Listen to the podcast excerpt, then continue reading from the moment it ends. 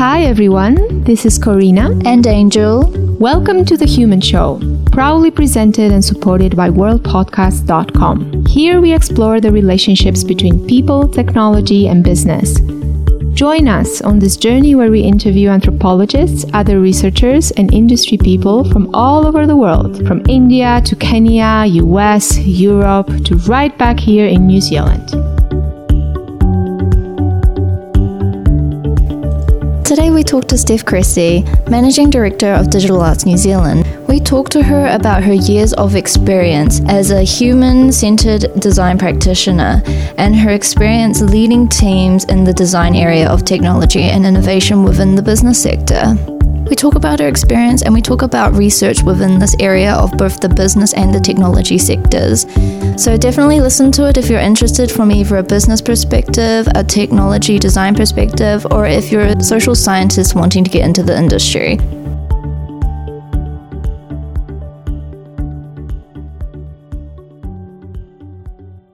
Well, hello, Steph. Nice Hi. to nice to have you with us on the show today. Thank you for having me. I'm really excited. Us too. Um, every time we have somebody from um, New Zealand and we get the opportunity to bring you in the studio, it's exciting. oh, it's great. It's great sort of um, effort that you're doing and putting putting out stories about the design community. So it's fantastic. Yeah. Well, before we go like in the kind of like the heavy duty of human behavioral and design and your work, I'd like to ask you to just introduce yourself and sure. speak a bit about your personal path with this world. Great. Okay. So um, I am the managing director at a digital design agency. We're very focused on the human centered design part of that. And so there's about 35 of us there, mostly user experience and strategists, so design researchers, coming up with kind of new products and services for businesses here in New Zealand.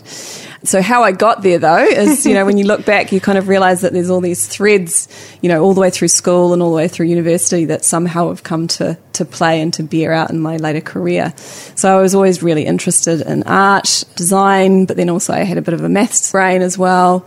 At university, I got very interested in psychology and social sciences a bit of history. And then I ended up going to AUT and did the communications degree there. Mm-hmm. And at that point, I had thought that I would get into film. That was quite big at the time, particularly in New Zealand. They were starting Lord of the Rings and things like that. But at the end of that, they launched this new major, which was called multimedia. Mm-hmm. And I was like, well, this is really interesting. What is this thing? You know, and it was really the early days of the internet and, you mm-hmm. know, mm. bringing that together. And I was fascinated by the idea that you could code and then suddenly see this thing come to life in a really kind of real mm. way on the internet. And I think it just brought together all of the, the pieces that really, really I was quite passionate about. Mm. You know, mm. communication, communication theory, telling stories, and then kind of technically bringing that to, to life. And I think the other thing at that time, which was just mind blowing around the internet, was how you could so easily connect and reach people across the planet mm. uh, for the first time. Really, it felt, and um, and it was quite a sort of democratic, free kind of approach to that too. So that sort of really appealed to to parts of me who sort of really believe in that you know democracy of, of the people and connections mm. around the hmm. globe. So. Yeah. Yeah, so when I left AUT, there were very little jobs uh, out there really in what I did. So I, at the time, I was kind of a designer and I was also developing and I was making websites and CD-ROMs and these digital experiences, but business hadn't really embraced it. Mm. There were, I think there might have been one agency in New Zealand that was sort of moving into that space in terms of professional services. So I effectively just sort of started up my own little business and worked with a bunch of other people who I met who were also working in that same space. Yeah, and so sort of progressed through the career. I've sort of played all different roles within that sort of broader design and digital mm. space. So, you know, as I said, designer, developer, maker, creator, mm-hmm. project manager, sort of strategic lead for, mm-hmm. for clients and their businesses, and obviously more latterly kind of leading the, the business itself mm. and leading design teams. Great. It's it's always interesting like to ask our speakers about their path because it's almost all of the time it's quite a non-linear path. Yes, absolutely. absolutely. Um, and I kind of look back and I feel really happy that I managed to stumble into a moment in time where mm. that digital transformation was happening because yeah. I think I would have ended up drifting along yeah. not really knowing what I wanted to do because mm. there were so many varied interests. Mm. But actually I feel like I've also been quite lucky because being part of that journey for the last 20 years things have been new every you know year or two. Yeah. So that interest is always kind of piqued. So you never actually lose that passion in kind of what you're doing either. Yeah. And you were talking earlier about this optimism and the perception of democratization of Yes. access that happened with the uh, beginning of the internet. Yes. And I wanted to ask you, how do you find that today? Do you find it that it's still the case? And, and maybe you can also speak a bit to what is happening nowadays around us with these concerns around data, Yep. privacy, security, these big companies that are, Yeah. you know, they started somehow on the same kind of wave, right? With the same kind of idealism of democratizing that's- access. That's right. I've been thinking about this quite a bit because I think actually when I when I talk about it, I end up sounding fairly negative, and I feel like there's quite a dystopic kind of future ahead for us, right? But I also believe that we come into these things, as you say, with the right intent. You know, we're kind of mm. there, we see a problem as human beings, we design something around that, we get really excited about stitching together technologies that are going to mm. solve or you know solve a, a challenge or an opportunity for humans. What we're not very good at is exploring all of the unintended scenarios and consequences that are going to come out from mm. that. And you don't actually know what those are typically until things are in the hands of people at scale, you know, and you get the, the shifts in society and economics at the same time. So it's quite a wicked ecosystem to try and design for. One of the things I am quite critical of in terms of design practice is this idea of always designing these ideal future states. You know, we're always talking about these customer journeys and what's the ideal future state, but they're never long enough. You know, they're never sort of a 30 year, 20 year mm. view. They're always literally a year or so. Like, what do we need to design to get delivered, to Yeah. get something to market, to get the KPIs and the ROI back within 12 months? So I don't think we do a good enough job of really exploring all those kind of future states. Coming back to your original point, I do worry that that original intent of, of the internet and connecting people has been eroded a hmm. little bit. And I feel like the sort of class and race stratification is pretty inherent in how those systems are, are built and designed. That is awesome because we've had a few episodes on our podcast and still to come where we kind of explore this. Great. Which is awesome. But we, and we also explore like, you know, when you go towards those symbolic states of full democratization, that also sits very close to dystopia. Yes. Do you know, like Yeah. perfection sits, sits Yeah, close yeah, to dystopia. And I feel like with the internet, we're in this stage now where basically we're embracing the messiness of what it is Yeah. rather than believing that we live in an idealized state of connection. Yes. So trying to kind of see, you know, how does it work in the reality of where we are right now with all that complexity and the challenges that it implies, you know? And yeah, and how is it going to play out? And I know Black Mirror is often cited, but I just think that's brilliant in terms of saying here are these things that are mm. happening in society today. If we took a different view on that and we actually Yeah. projected it forward a little bit and kind of played with the narrative of that, this is actually the reality we're living in in mm. many cases. So one of the things that we are exploring here on the podcast is the contextual lives of people as they work with technology. And we don't really deal so much with idealized states or like um, boxing, stereotyping things and saying, you know, this is the perfect end of this journey map or this is the non-messy version of how you navigate technology. We, we actually love the messy part of it and you know how people engage with it and the good and the bad that comes out of that. And we want to, we always want to kind of try to ask our speakers to speak a bit to that messy world um, because we also feel that that's a very fertile ground for insight. Mm-hmm. So I, I kind of like want to start asking you into the methods that you use to do that, and we start by asking you how would you define an insight, and and then how do you work with it? Sure. I see insight as not just a bit of data, it's not just an observation or something that gets thrown out. I think there's a real poetry to an insight. It's quite interesting. I think when you have people collaborating around synthesis of the kind of the data and the inputs mm-hmm. and, and the you know observations and the research that they've done, there's this moment that happens when everyone goes, Oh yes, there it is. That's the insight. Yeah. You know? And there's this real sort of connection and people they're like, Yeah, there it is, as opposed to something that gets encapsulated that is more of a, oh, yes, of course. You know, you don't want people to react like with a yes, of course, to an insight. You want for it to provoke thought. Yeah. Um, and I think they're usually quite nuanced. I think they need to yeah, really change perspective, actually. I think they, they're there to drive change and mm. to create alignment. And in our world, we use them all the way through our process. So we use them right up front in what we would call discovery. So typically we're kind of working into, you know, commercial organizations. So businesses, they've got a goal that they're trying to achieve. And usually that's sort of a commercial, commercially biased kind of goal, but with the view that they're trying to do that through delivering great customer experiences. Mm-hmm. So they'll come to us with a challenge or a problem, and our job is really to uncover how the customers are working in their daily lives and how their organisation and their product or service can actually meet kind of needs or opportunities.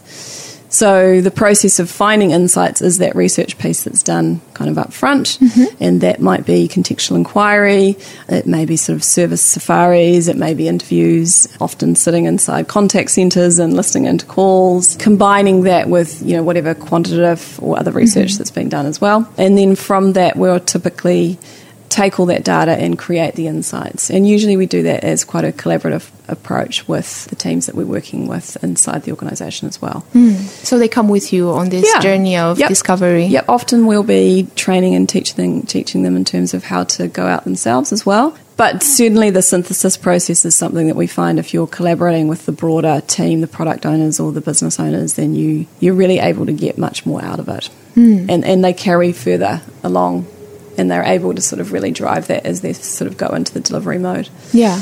So that's sort of, I guess, more that generative, explorative research, which is driving out, you know, broader insights around behaviour and attitudes and things like that. And then when we come into actually doing more of the design work and taking that into designing digital products and services, that's when I guess you move into more of a design research and validation phase of creating something, prototyping it, and then getting response and reaction from yeah, potential end users and customers. What do you think is preventing that insight to emerge earlier inside the, the organization? Before you go and do the research? Yeah. I think organizations have a very blinded view of their customer. I think actually a, a lot of them do a lot of research. Mm-hmm. And one of the challenges and one of the things that we end up having to do is actually stitch together a bunch of stuff that's already been done and start to try and create stories out of that and kind of bring something to life because they end up in 4,000 different PowerPoint decks or Excel spreadsheets and things like that. So I think access, storytelling, bringing all that data together so it actually has a human voice to it, I think, is mm. one of the things that stops stops organisations from looking at it. I think people inside businesses are also paid to be experts and so they're coming with solutions all the time. So that that space where you can actually stand back and say hey we don't know. This is the messy bit you know. Let's find out you know are we even right? Quite hard for businesses to, to stay in that space for for a period of time. What is your favorite insight that you could speak to there's there's probably layers of them. I think there's attitude and behavioural sort of insights, and then for us, obviously, we get into sometimes more tactical stuff. Um, I think if we look at something like retirement, which is a, a topic that we're working into at the moment, there is this interesting view when you actually stand back and look at humans' lives from beginning to end and actually say, well, what's the journey that people take from leaving school, you know, getting their first jobs, starting to build up some wealth, moving away from literally just paying the bills to actually having some money that they can they can mm-hmm. spend. Where across that whole journey, which is years and years and years long, are there the sort of barriers to them thinking, okay, I'm really going to start focusing on, you know, a healthy, wealthy retirement. And what we find is that there's sort of quite significant attitude and, and behavioural shifts that sit right in the middle of that journey mm-hmm. that you have to kind of get through. I think we've seen really interesting stuff on a very practical product level um, basis where, you know, designers are, oh, we need to make things as simple as possible. So I'm talking in the space of kind of, you know, reasonably complex financial transactions, insurance, banking kind of space where we're starting to build digital self-service experiences for things that previously would only exist kind of mm. online or in contact center. Mm. And so the pervasive kind of principle around digital design is make it as simple as possible and people will love it and it will be great. Actually, when you get in and you're working into those spaces, you realize that you need to actually create a bit of friction inside that digital mm. design and the experience because people start to feel like things aren't quite right and they start to lose a little bit of trust with the organisation and with the process that they're going through because mm. they expect that it should be a little bit harder mm. and they expect that you're going to ask a few more questions. And so you almost need to design the process so it has more friction than what you'd imagine it needs to. Things like where people can easily add more debt if you make it as simple as a one click button, which you literally can, that actually creates quite a bit of anxiety and tension with the end user. And so you need to actually design it so that they don't have that sense of okay. tension. Yeah. So, so, it's quite interesting, sort of, you know, broader life level mm. insights that help inform design, and then right down once you actually land that onto digital experiences. There's interesting ways that you need yeah. to design for people's psychology. Yeah. So I wonder, um, do you have some methods uh, to go around this, you know, moments when insight clashes with bias? And especially organizational bias or like some internal truth that they have, which was this one. You have to make it simple and then it will work. That's yep. a, that's an internal truth that yes. is kind of shake to, uh, yes. uh, difficult to shake. Yes. How do you manage to get it to shake? Yeah, yeah, that's a very, very good question. And I think that's probably why over the years, we've got very focused on a collaborative process because people have to see that and they have to really embody that insight yeah. and really own it yeah. in order for that to travel all the way through. And sometimes, to be fair, there are insights that we learn about humans and customers or end users that are in complete contradiction to what the business is trying to achieve, right? Mm. And so, you know, there is a payoff in some cases, I think. Mm. But yes, I think having people through the process, having them see stuff, is, is really the only way that you can make those insights travel. I think also there's a, the idea that insights have to tell a story as well. Yeah. So there's quite a craft in terms of how you sell those insights in a way, yeah. I suppose what's quite a nice technique is almost sort of set up the assumption or the bias that the whole team came into the process with. And you sort of state that as this is what we thought. Yeah. And look wasn't it amazing? This is what we learned you know? And so it sort of becomes a bit of a, a you know a contrast that's that's quite a nice way to people then for people to embrace it as opposed to reacting yeah. to it in a really okay. negative way. Yeah.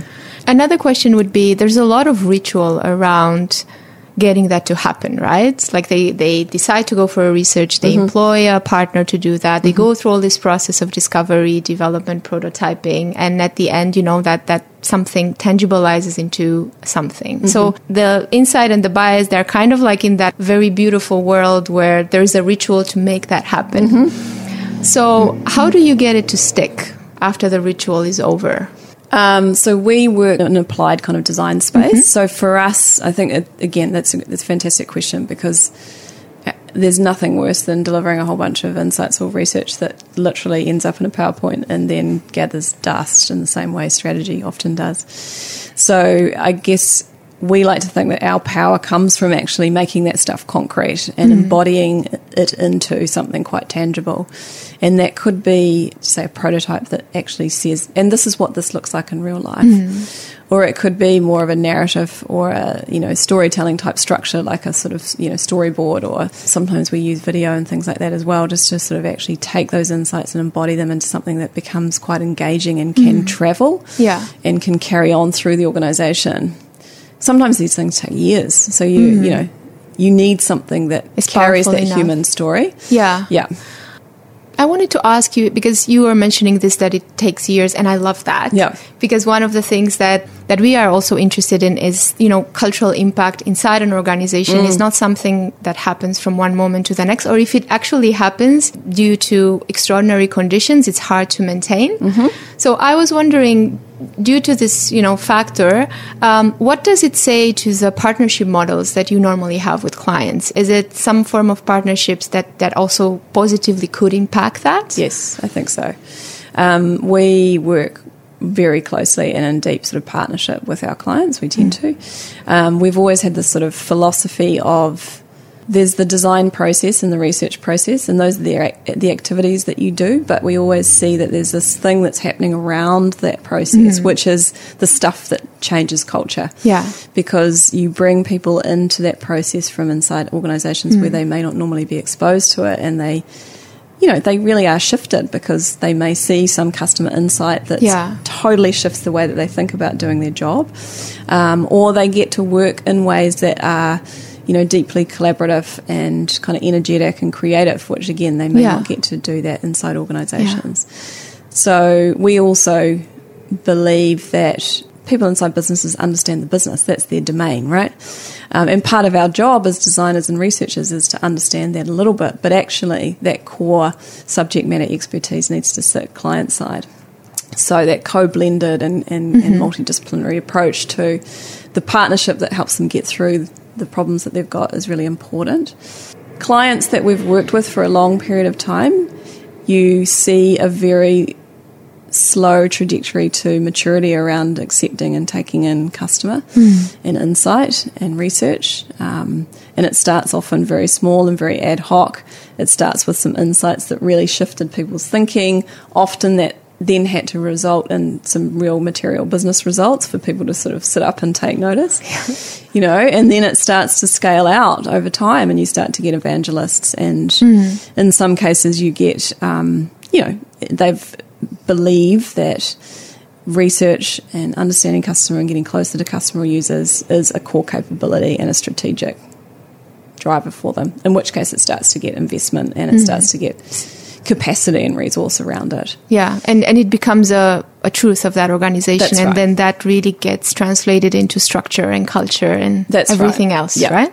I think the the saddest things that you see are where you see a couple of people inside businesses Yeah. and they've made some really great grounds, but they haven't it hasn't actually really embedded into culture right Hmm. deep into the fabric, and then they might leave or they might move on, and then slowly the organisation sort of rolls back a little bit in Yes. terms of its maturity and its acceptance of that as a way of working. Yeah. Yeah, you, you see that quite quite often. Um, I wanted to ask you, how would you define a good researcher? What would be the qualities that Mm. you look for in a researcher? designers like to come up with solutions. Um, that's their bias, right? Their, Yeah. their, their bias is to create stuff to solve things. Um, and researchers, a good researcher, holds the space of stopping and sitting in the inquiry for longer, I think, without jumping to any solution. Um, so the ability to be able to work those two people together and get that magic out of them, I think, is, is really great. I think, you know, obviously there's technical skills around great research, but sort of coming back to that idea of how you get insights to stick, researchers need to be able to tell great stories and they need to be able to tie the insights that they're developing and seeing to whatever problem space it is that the broader team or the business is looking to resolve. I think in New Zealand also there's space for researchers to bring a broader view to the table too. I don't think we're yet in business seeing really great exploration of broader cultural context, social context, you know, economic um, drivers and things like that. That if you actually expanded out that problem space in the research piece a little bit more, we could find some much more interesting things to be exploring. Yeah. Where do, do you see them coming? Um, the researchers that you do work, uh, what is their path of, uh, of skill?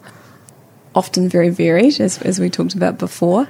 Um, more and more, I'm actually seeing people come out of yeah the social sciences. They might have done psychology, something like that.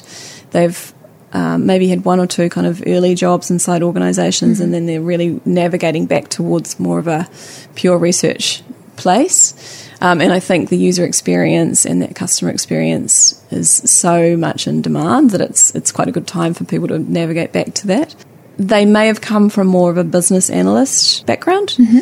Or often we find designers who have come up through creating product and, and services, digital products and services, get to a place in their career, particularly if they're very curious and are much more interested in moving towards the strategy end of things, find their way over into more of that research space as well. You, you were mentioning earlier about the ability to um, to sit with the uncertain, but also be able to translate into the doing Yes. aspect of yes. it. Yep. I Yeah. wonder how do you train that? Is it trainable in the first place? I think so. I think in practical, everyday world, there is a lot of pressure to move really quickly from that, like, you know, sitting in that inquiry space. Yeah. There's a lot of pressure to be getting products to market quickly, you know, MVP and speed. So I think it takes a lot of trust and a lot of discussion between the people who are trying to sit in that space with the people who are actually tasked usually with delivering business results really quickly to really make space and to recognize that that is going to reduce risk. It may reduce um, the business from undertaking investment in things that may not actually stick Yeah. in the market. Yeah, but I think it's trainable. Yeah, And I, I love it that you kind of connected to conversations, Yeah. you know, and understanding objectives, common objectives, and understanding like the context that drove that kind of yeah. Necessity for speed. Yes. Um, yes. Well, I mean, I kind of see that as almost part of the research problem. You know, it's like, okay, well, what's the business trying to achieve as well? Like, there are, that's part of the research, which gives you the context under which you need to be. I know that um, that uh, when you are under a time pressure, um, actually the the way you perceive time changes, and the way you find time to think also changes. So it's actually when you are under time pressure, you have less time, but you're also time moves faster for you. Yes. and and that a lot of people associate actually with stress um, and offer multitasking and um, and I was wondering how if you if we could connect that to the difficulty or the difficulty of reaching to an insight the the difficulty of sitting in the moment mm. and allowing for for mental space to think mm. you know how how does the, these two things kind of influence each other Yeah, it's, that's a really good question. And I don't know if I can shape an answer. I might go on a couple of tangents. Yeah. Um, because I think sometimes the pressure actually incites thinking that's actually way more interesting because you've kind of got these moments where you're kind of away from the sort of deep work and suddenly these things really come to you. Um, but if you are under pressure to be kind of getting stuff on paper and delivering it out very quickly, then I think you can end up in too much of a surface space, right? There's a really interesting model that's been developed um, out of, I think it's MIT, but it's this idea of um, it's, it's a kind of a U framework, and it's mostly used in the sort of social economic. You might know. you I've done it Yes. I've done it it's the U lab right Yes, that's it. I've done the U lab Okay, yeah. and I love the fact that they they they mm. have the sort of research piece, and then there's this bottom of the U, which is this moment which is engineered to do exactly Yeah, that. yeah. To really sit with what you've learned. You've been in the immersion piece. You've got all your research and your insights, and it's a, it's a group based piece, right? So you then kind of sitting in that as Hmm. a group, but then also individually, and then you come back together. So I thought I thought that was quite nice. Yeah.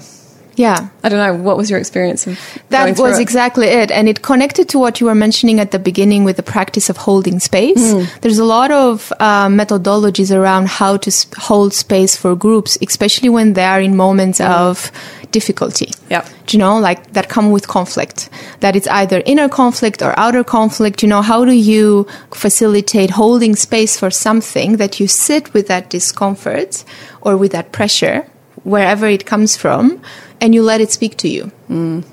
Yeah. and to guide you towards what's next. And you know, there's a lot of I mean, I think also in chaos theory they talk a bit to that. Yep. That the fact that it's it's not it has a destructive side, but it also has a constructive side. Because you can't really build if you haven't you have to break it down. yeah. Yeah. Yeah, but there's a lot of discomfort in mm. sitting with that. Yeah, it's interesting. I'm reminded of some sort of stakeholder workshops that I would have run quite a long time ago now, and I, I don't know if I'd run them the same now, but that idea of, yeah, forcing quite different perspectives to either do things like, you know, force rank stuff or really focus on one or two priorities when, you know, they literally just can't as a, as a group of people and they find it really uncomfortable. Yeah. um, and how much at that stage we were probably in the mode of just forcing that to happen Yeah. inside a workshop experience. But I think you'd probably go about it in slightly different ways now. Yeah, I mean, most of these approaches that I've read about and mm. experienced myself um, are quite connected to cognitive behavioral mm. therapy mm-hmm. and also group therapy, and they're kind of. And a few that I've seen are, that are very interesting, they take away the rational aspect. That they say that that's the thing that gets you stuck. That the Yes. unstuckness comes from your body rather than your Yes, mind. that's nice, yeah. So you know, and it gets the group to sit and, Yeah. and speak to the tension of your their body. Yeah. Where is it? How does it feel? Yeah. Rather than what do you think? Yes, great. Yeah. But that can take an organization or a team into quite a a rocky ride because it really being intimate and comfortable with your Very colleagues. confrontational. Yeah, Yeah. it can be very confrontational. And I think um, I don't know if you know um, Liz Sanders. She's an American design leader, so she's quite big in the in the co-design space. So I think some of her techniques probably sit in that space a little bit as well, as is playing with things and creating things together.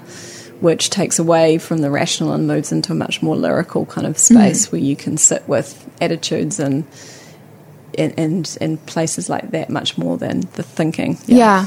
And I think this leads me to my next question because these kind of were kind of blur the lines between product design and culture, Yes. team culture Yes. exploration, team facilitating conversations between a group. Yeah. Um, Yeah, so uh, yeah, I wanted to you to speak a bit to this topic and how Yeah. do you approach it in your work? That's great because that's sort of definitely where we have a lot of conversations in this space, and it's the piece that's sort of really interesting to me. Like as you move through your career, you're kind of focused in different parts, and then you stand back and go, actually, the thing that makes things really successful is engineering and designing the space for people to be working so that they're really effective. Um, and so we do a lot of thinking around what's the optimal operating model for a team to get what they need for the problem at hand.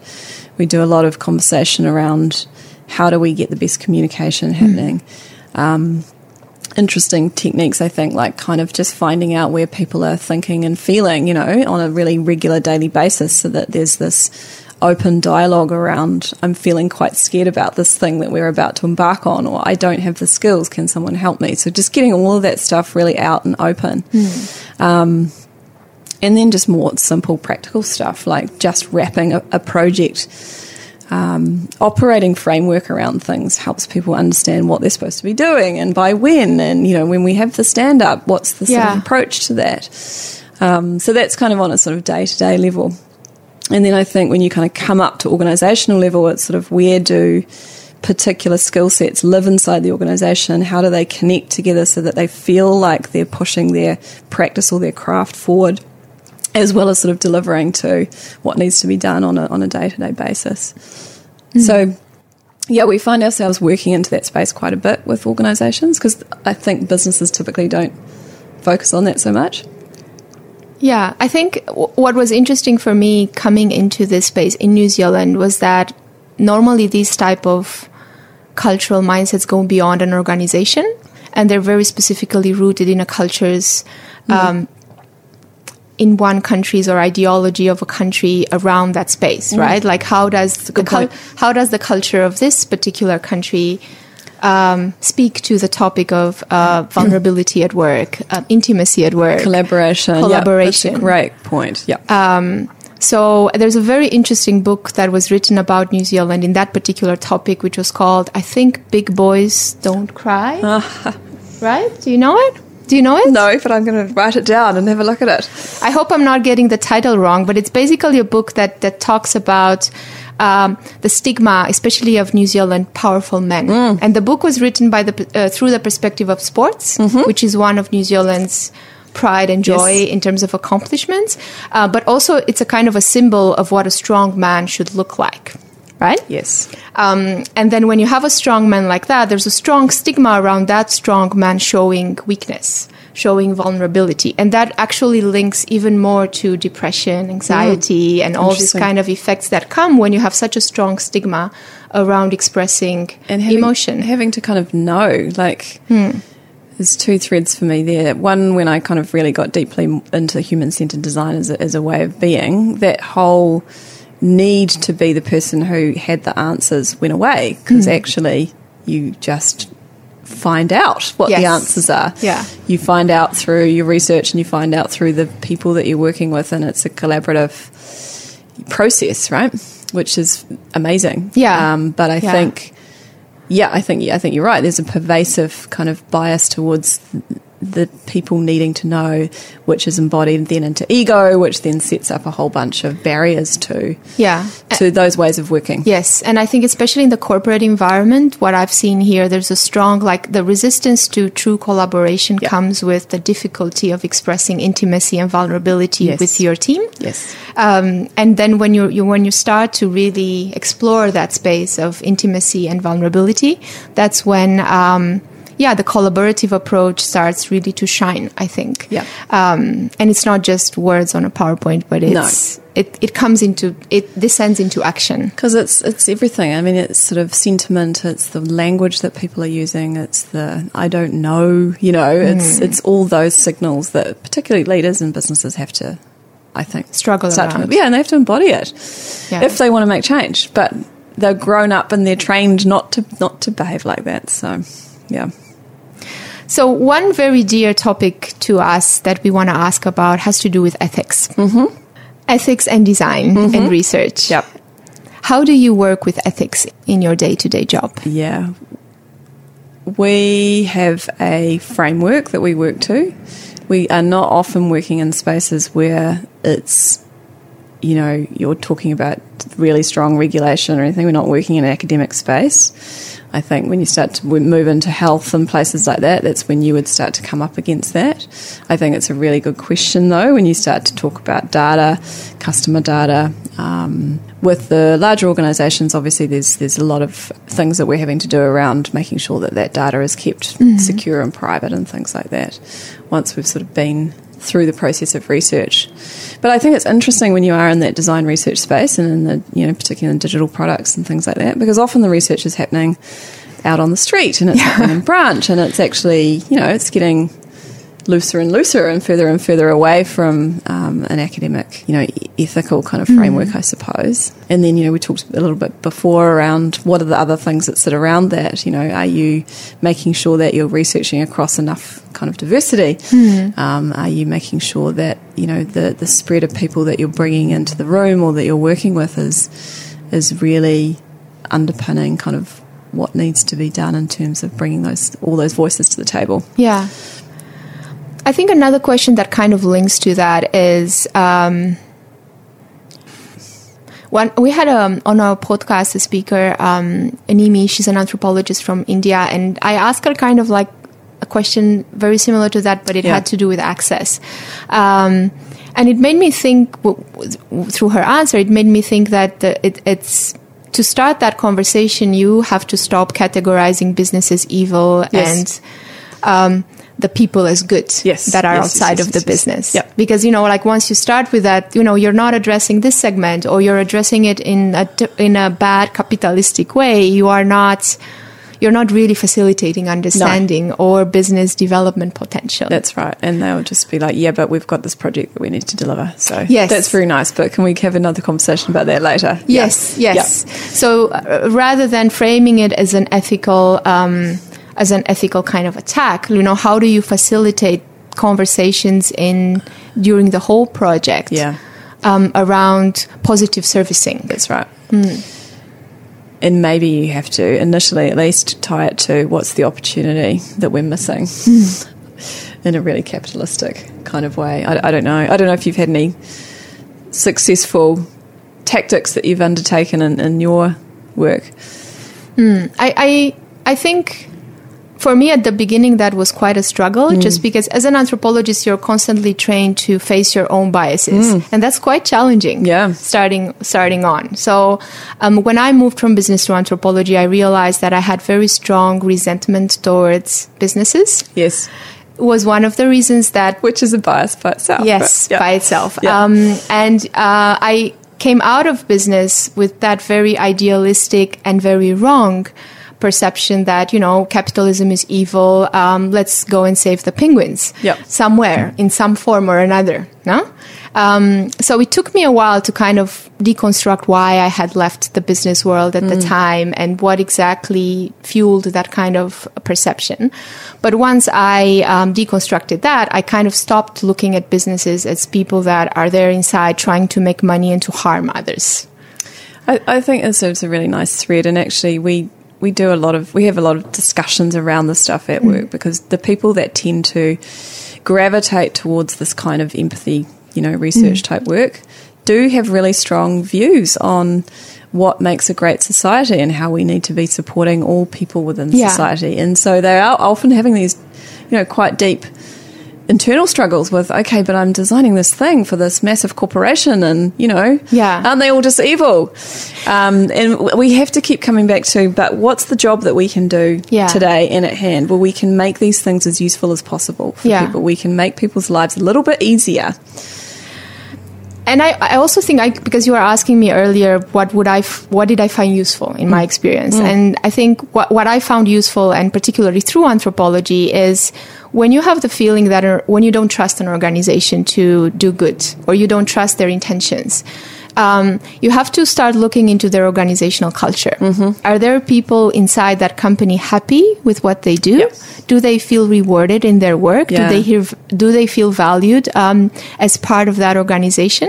What fuels this perception Yes. of um, bad intent? Yes. and and normally with when you when you meet people or you have a perception that they are not really thinking, that is a symptom of an organizational culture challenge. Yeah, it's, it's a great it's a great lens actually because actually the majority of the organisations that you end up working with, you can see that people love trying to deliver great outcomes for their customers. You know, the people on the front line, the people in branch. You know, and and so there is a sort of good underlying kind of value piece there. I think for us particularly, we know pretty quickly where there's organisations that we just won't go well with, and we'll walk away from relationships with them because there's just the value system is too far apart. Yeah, and, and normally when they dehumanize the customer, that is just a symptom that they are dehumanized themselves Absolutely. inside that system. Yeah. And it's if they are if they are not on a path of you know changing that, or if they're not on a at least an interesting inquiry path into Yeah. how to do that, you're right. Like there's no they have different um, expectations. It's not a really a match. Yeah. Um, I was wondering if you've had any experience with social scientists in the kind of work that you do. Um, a little bit. So we've got people who definitely kind of went through some of that at university. Um, in my very old past, and when I first got interested in this in UK in the 2000s, when it was kind of you know the big bubble, there was a big push at that point to be bringing social scientists into those startups and and using their, hmm. their thinking to find kind of new opportunity Yeah. areas. So that was when I kind of went, oh, I can stitch together that interest that I've got with this other thing, and yeah, Okay.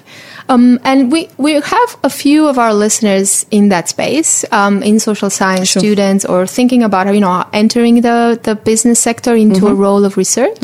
Um, what would you recommend them? Like, what would be some advice that you would give them um, to kind of explore this, this world? Um, if if it was me and I had my time again and I was coming Yeah. out of university, I would be getting into um, into more that kind of linguistic space and the interaction that we're starting to see between robots and humans and the you know what the sort of perception and behavior and, and the way that we actually need to design those experiences to to be really healthy. Okay. I think that's a really interesting space for social science combined with probably some other kind of backgrounds as Yeah. well to be moving into. Um, more practical terms, I think there's, as, as we said before, there's there's huge demand in terms of that user experience um, space, and I think it's a great place for people to to start. Mm-hmm. Actually, yeah. Yeah. And particularly to New Zealand, Yeah. um, what would you advise them? Let's say I'm a graduating student from Auckland University Yep. and I'm an anthropologist Yep. or a sociologist and I want to work in research. Um, how should I do it? I've met a bunch of people, you know, potential kind of candidates who I've been really impressed with with those backgrounds who have landed in, you know, organisations that may not be their final home, but they've put their hands up for little projects or little pieces of Yeah. work where they've actually been able to go out and kind of apply that research thinking. And again, you know, bring some insights back and, and shift whatever the business was about to embark on in, in slightly different ways. Um, So I think, yeah, you, you you need to find little ways to bring that stuff to the table, even if you're not really in a, in a job that's kind of totally mm. related to the research piece. I think there's lots of connections in the community. Um, if you are interested in getting into more that user experience and more applied yeah. design space, there's lots of um, community events and meetups and things like startup weekends and, yeah. and, bits and pieces like that that people can get involved with um, just to start to get a bit more experience. Yeah. Great. Yeah. Thank you so much, Steph. Oh, it's been uh, an absolute pleasure. I've enjoyed it. It's a great conversation. Thank you. Thank you for listening, everyone. Follow us on our social media channels and look at the show notes for links to our speakers' work. Join us next time for more interesting conversations.